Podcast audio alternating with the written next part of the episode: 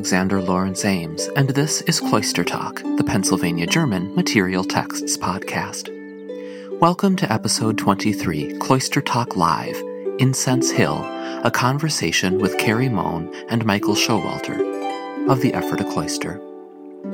In this episode, we will visit one of Pennsylvania's most fascinating and mysterious historic sites and learn what it has to teach us about religious, cultural, intellectual, and social life in early America.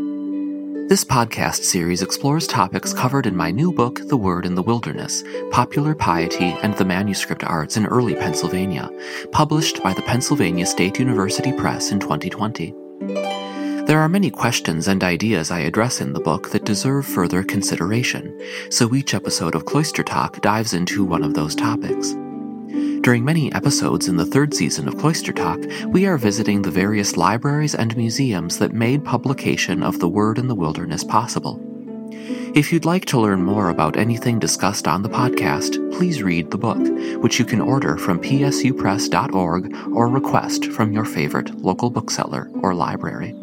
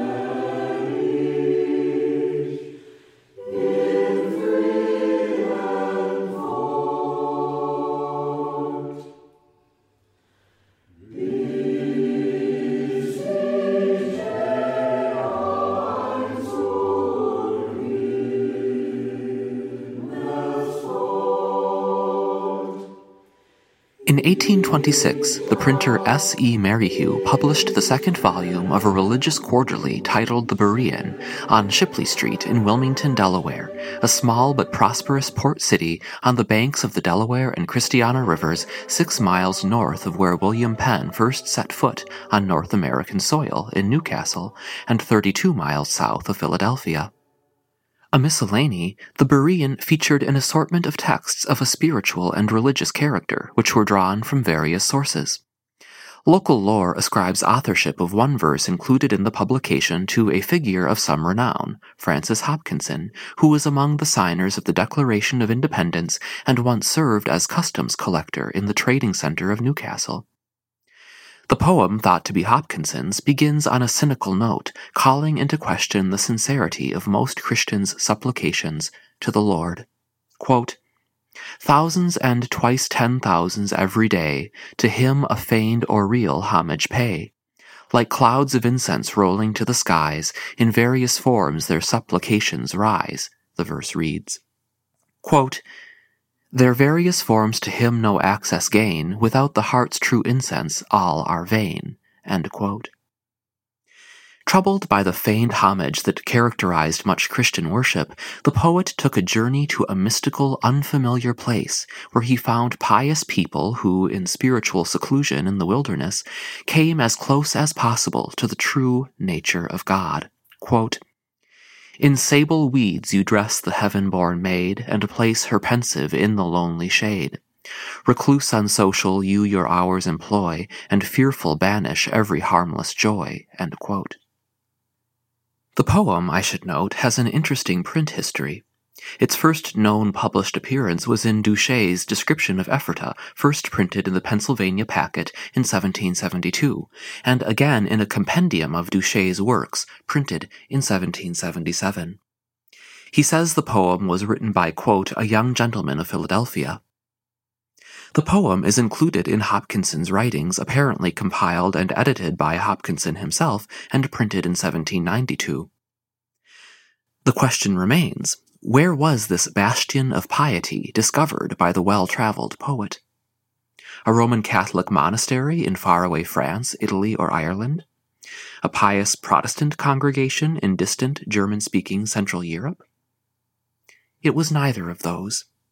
On the contrary, the poet traveled only 50 miles northwest of Wilmington, Delaware, to the Ephrata community, where Christian mystics had inhabited the lonely shades since 1732. Quote, In Ephrata's deep gloom you fix your seat, and seek religion in the dark retreat, he recorded. The residents of Ephrata meditated on God in three primary ways prayer, hymn singing, as well as calligraphy and manuscript illumination. Sometimes they could wield those activities as a single enterprise. Hymns were, in a sense, prayers set to music, and scribes at Ephrata, as elsewhere in German Pennsylvania, lavished time and calligraphic skill to create visually appealing musical manuscripts that blurred the line between aural and visual sensory experiences. The poet so fond of Ephrata states, quote, Tis true devotion, and the Lord of love, such prayers and praises kindly will approve, whether from golden altars they arise, and wrapped in sound and incense reach the skies, or from your Ephrata, so meek and low, in soft and silent aspirations flow.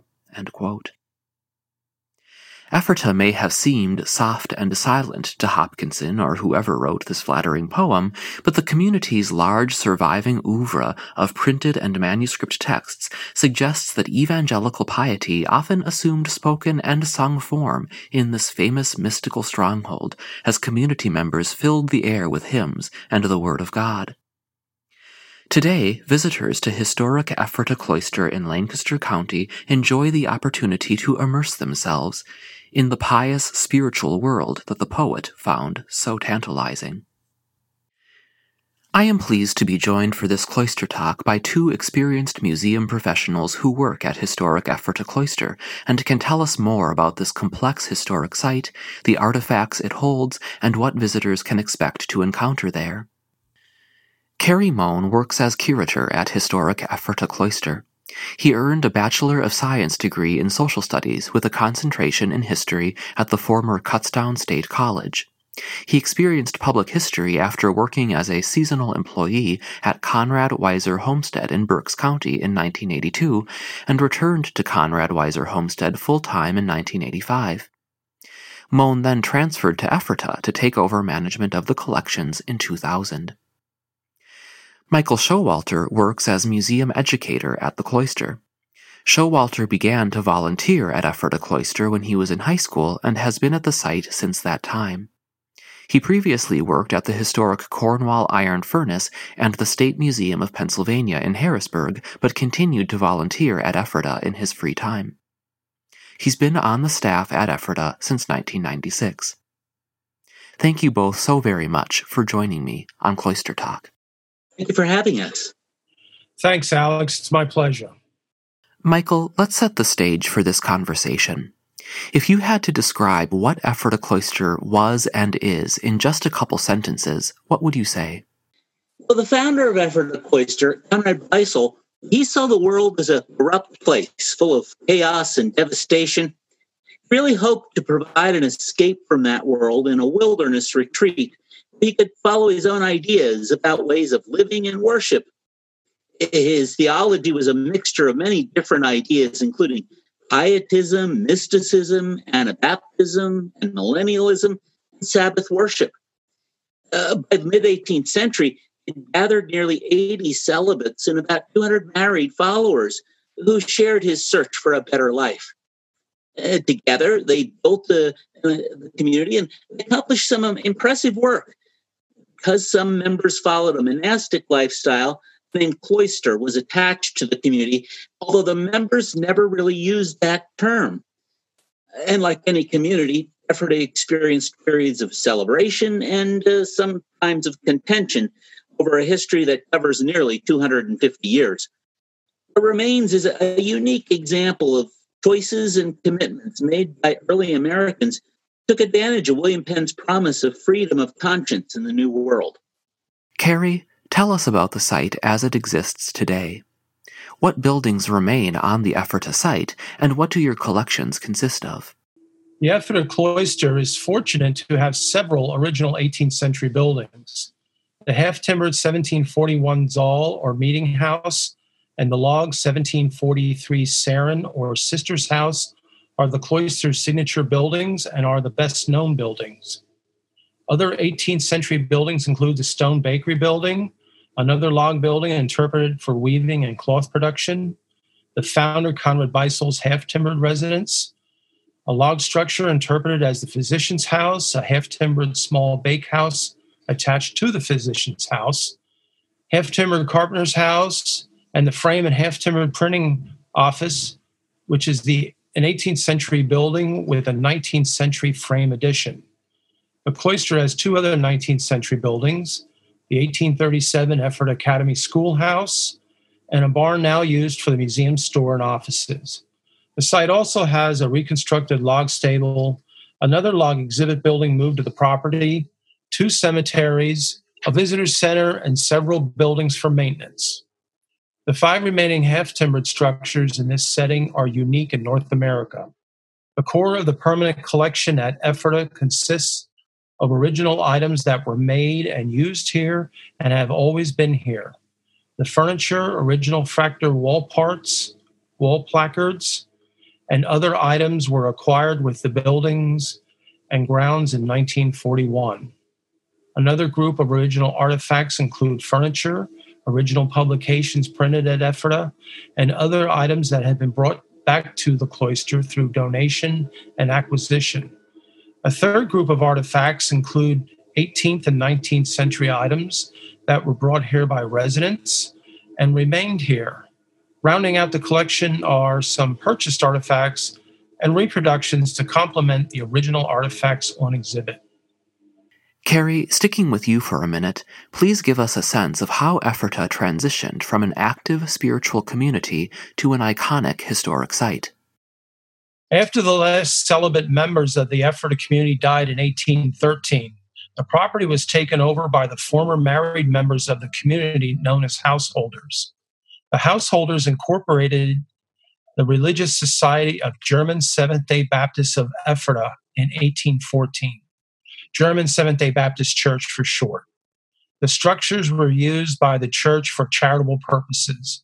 During the latter part of the 19th century, around the time of the centennial, the cloister experienced a revival of interest and was rediscovered by artists, writers, and curious visitors.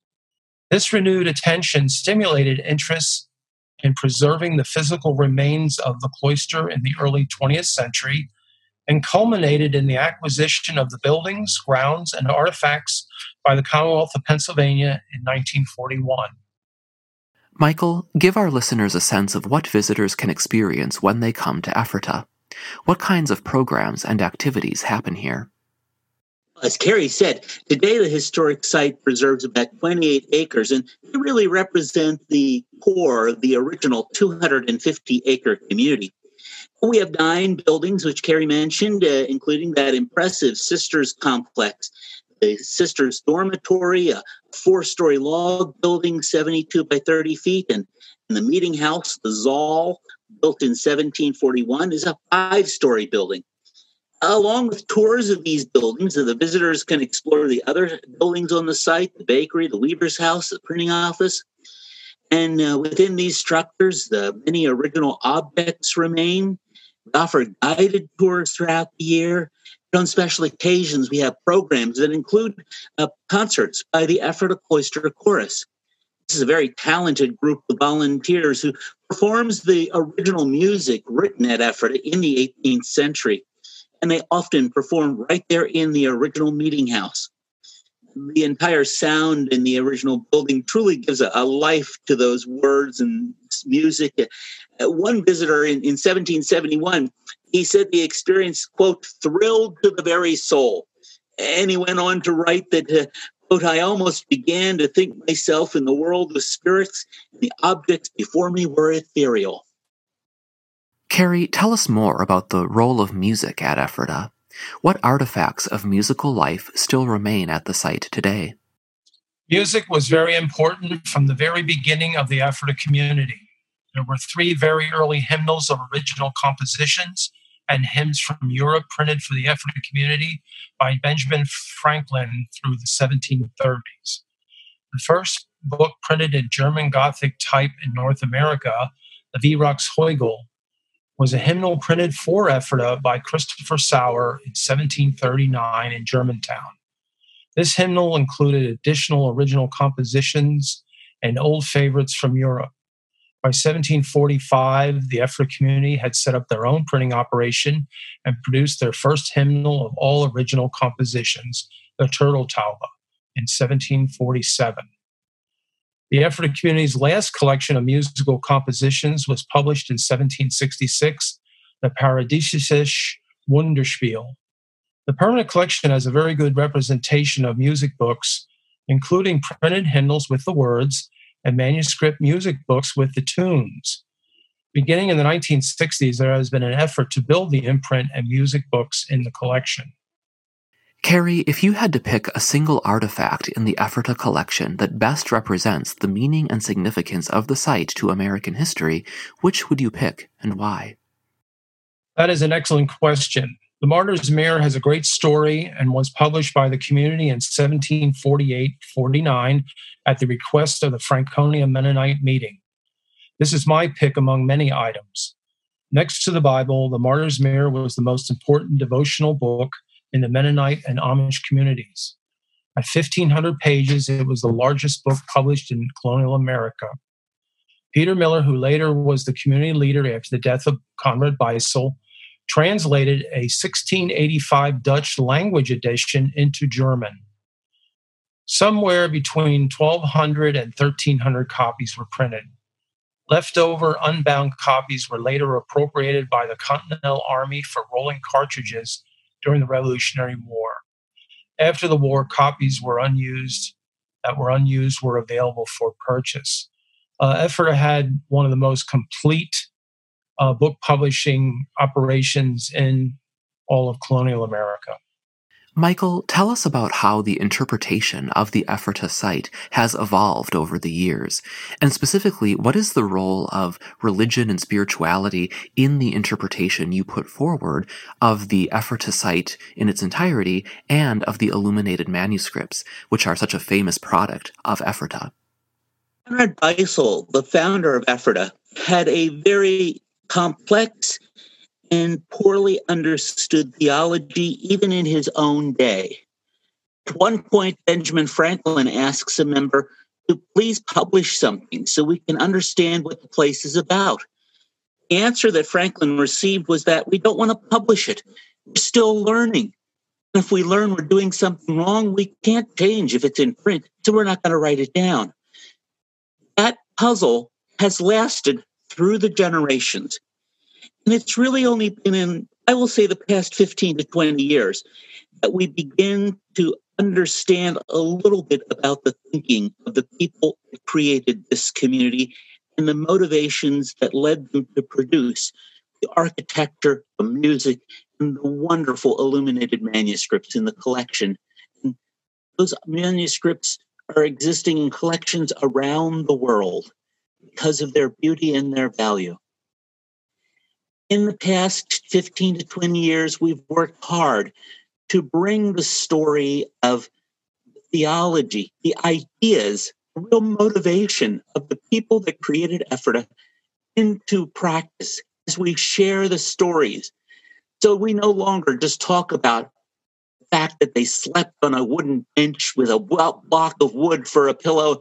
That's the curiosity most visitors remember from visiting in the past and it is a curiosity, but it doesn't get to the real motivation. And that's now what we try to discuss. Was the belief that God was coming soon.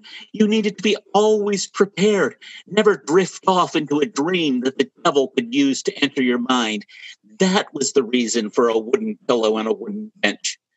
And it's only in the past 15 to 20 years, we've been able to bring those true stories to life and make the entire episode of effortless existence into a meaningful reality. Was the comparative lack of discussion of that religious component just because it's such a complicated story? Was it possibly about the political resonances of talking about religion? Was it the what people wanted from an historic site? No, I, I don't think there were any reasons that worked against, there was nothing oppressing discussing this.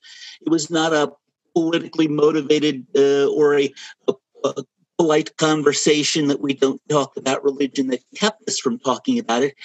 I think it was partially a lack of understanding, maybe not even partially, maybe largely a lack of understanding of what this religion was all about. And it was really the remarkable work of other scholars, including Jeff Bach and several others. Uh, Alan B. Myers worked on music for many years. Uh, current scholars, such as uh, Dr. Christopher Herbert, working on the music. And you, Alex, working on the, the works of the illuminated manuscripts. It's those continual searches for answers. And those answers, always when you think you're at them, all you're really uncovering more questions.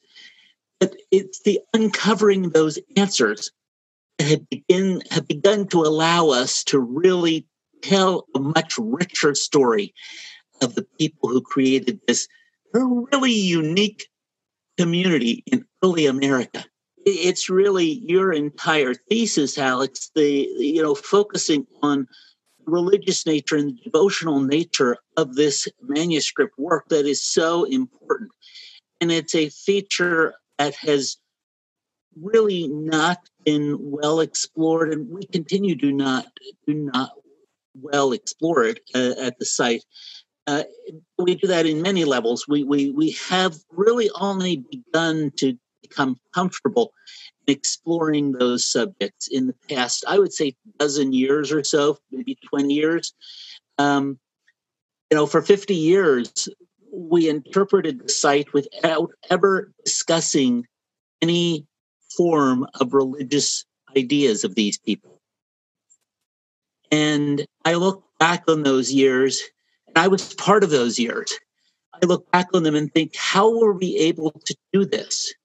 And I realize we really robbed both the present visitors and the generations that built the place, robbed them of the honor of understanding their story completely. Kerry, tell us about the challenges and opportunities of interpreting the history of religion and spirituality using physical artifacts. I'd like to echo what Michael said. Uh, I think that the tour and the interpretation at Ephrata has gone from a building and artifact driven interpretation to more of a tour of interpretation of ideas and how the ideas help to generate the buildings and the artifacts. I think that you know, taking that in consideration about the uh, ideas and the theology of Ephrata helped to create the artifacts and buildings that are there now. And um, the very plainness of the furniture, because the idea was that we weren't going to be here that long. We don't need real fancy furniture, we need functional furniture. I think that helps to also, you know, reinforce uh, the ideas, the theological ideas. The, uh, the, the fact that they created these uh, very large, in some cases, wall placards of, of uh, biblical sayings and, and other things uh, to help also reinforce um, the idea and the thoughts behind not only Beissel's ideas, but also biblical ideas. If you're working in a structure and you see the same placard virtually every day, you know, that will help reinforce the whole lifestyle that we are practicing here. I think everything goes hand in hand. I think, you know, it has gone from being maybe totally driven by artifacts and the way the buildings are to ideas supported by the physical remains of the of the cloister. Michael, you have a lot of experience impressing upon visitors the importance of Ephrata Cloister to American history. What, for you personally, is most meaningful about Ephrata as an historic and cultural site? You know, it's really hard for me to pick one absolutely story or object from our collection. Ephrata was always a place of curiosity in the 18th century, and in many ways, it's really a place of curiosity today, even for those of us who are connected to the site. Part of that curiosity is the fact that it contains so many stories that are both unique to Ephrata, but they also have a, a universal theme and a very general theme. Both in the past and the present, much of life in early Ephrata seems odd until you begin to understand that the people who built the community sought a better life while they struggled to contend with whatever they lived with in the present time. That led them to make choices we as modern people may not choose, but to them, those choices seem to offer a foundation on which to build a life of hope and comfort in a promising future. Along the way, they were able to achieve some amazing accomplishments that would not be considered as really thought of as products from a rather small, backwards uh, community in the 18th century. Their significant structures rivaled the size of almost any great buildings found in the colonies The printing press, which Kerry just talked about, produced impressive works, including the largest book published in the colonies. The musical output of over a thousand original compositions, including works by the first female composers in America, is really remarkable.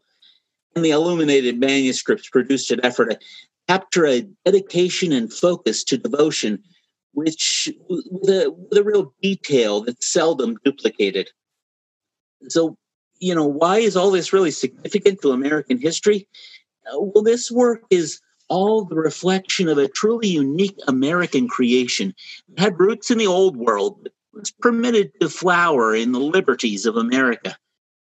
It is in many ways the story of American struggle, invention, and perseverance to search for a better life, a testament to freedom of choice provided in this country that story is one which everyone can identify with in some level. At the historic Ephrata Cloister, uh, we are able to show that, and it stands as a reminder how this physical and intellectual story played out in the past and as an inspiration for present and for future generations as they continue to strive for a better world.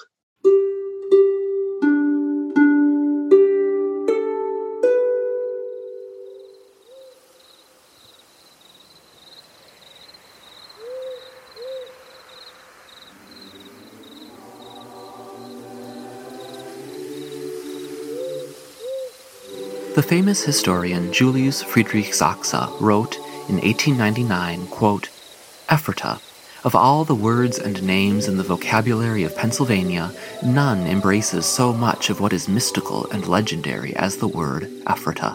End quote. To be sure, Ephrata has exercised a powerful hold over the collective memory of Pennsylvania Germans because of the artifacts created at the site and the prayerful, mystical world such artifacts evoke today. The material culture of Ephrata demonstrates the power of objects to serve as thresholds to meaning making and spiritual experience for the faithful just as calligraphic ornamentation of holy texts represented a compromise between the invisible, internal work of the Holy Spirit and a thirst for a visual, material witness of faith, so too embellished musical manuscripts helped render visible and tangible the Christian devotional activity of hymn singing. These sensory worlds converged at Ephrata. Quote, Oh, let the Christian bless that glorious day, when outward forms shall all be done away, when we in spirit and in truth alone shall bend, O God, before thy awful throne, proclaimed the pious Anglo-American poet who visited the Ephrata community and whose work was reprinted in the Berean in 1826. Despite this supposed urgency for the passing away of outward forms, scribes at Ephrata and across German Pennsylvania combined their desire for introspective spirituality with a deep affection for engaging with visual representations of faith via text, calligraphy, musical notation, manuscript illumination, and other artistic and communicative media. Thank you so much, Kerry and Michael, for the fascinating glimpse into the past and present of Ephrata Cloister you have offered on this episode of Cloister Talk. Any listeners interested in learning more about Ephrata can check out its website, www.ephratacloister.org.